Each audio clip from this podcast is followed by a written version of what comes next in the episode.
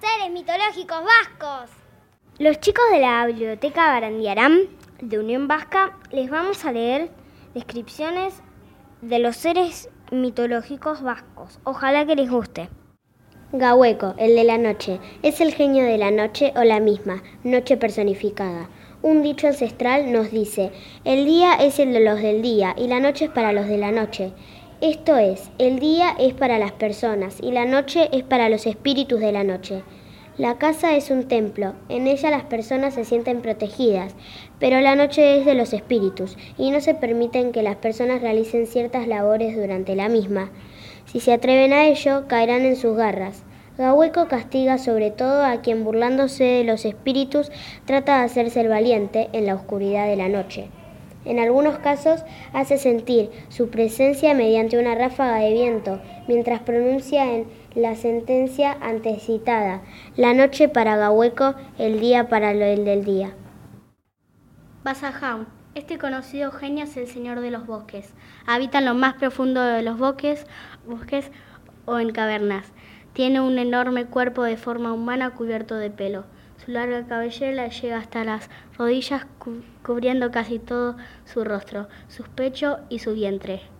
Uno de sus pies es, de forma humana, pero el otro tiene forma circular, como una gran pezuña. Es el protector del bosque y la naturaleza en general. Especialmente cuida los rebaños. Cuando se acerca una tormenta, basaja de fuertes aullidos para que los pastores pongan a salvo a sus animales, también protege a las ovejas de los lobos. Cuando las ovejas perciben que el genio está cerca, hacen sonar sus cencerros. Al oír eso, los pastores pueden estar tranquilos, ya que eso significa que el rebaño estará protegido de los lobos. Aparecen los relatos populares como el primer agricultor, como el primer herrero y como el primer molinero. Las leyendas cuentan que el, hombre le robó a Basajaun el secreto de la fabricación, de la sierra, del eje del molino y la técnica para soldar metales. Y, él, de, y que de él el hombre, los hombres obtuvieron la semilla de trigo y aprendieron su cultivo. Tártalo. Con este nombre es conocido un cíclope o genio maligno con un solo ojo en la frente, cuyo quehacer principal es el pastoreo. Este terrorífico personaje secuestra a los jóvenes del pueblo y se los come, por lo que en muchos lugares de Vasconia se siente verdadero pavor hacia él. Lamia. Este personaje es mitad mujer y mitad animal. La parte superior del cuerpo de la lamia es de una hermosa mujer y las extremidades inferiores pueden ser como la de una gallina o un, pato o una cabra.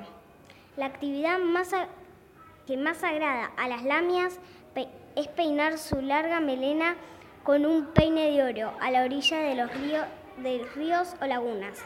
Habitan en cuevas, remansos de arroyos, en manantiales y estanques. Es frecuente que pidan ayuda bajo amenaza de los humanos para algunos trabajos, como el de la matrona. Es, en otros momentos, sin embargo, la lamia puede presentarse cortésmente ofreciendo ayuda. Son frecuentes los enamoramientos de lamias y jóvenes lugareños, ya que estos pueden, ya que estos quedan deslumbrados por su belleza. Si una persona ingresa a su morada, no debe llevarse nada sin su permiso, ya que al llevarse algo oculto no podrá salir. Por otra parte, si las lamias ofrecen un regalo a una persona, ésta debe llevar el regalo a su casa sin mirar hacia atrás. Si lo hace, los regalos desaparecerán.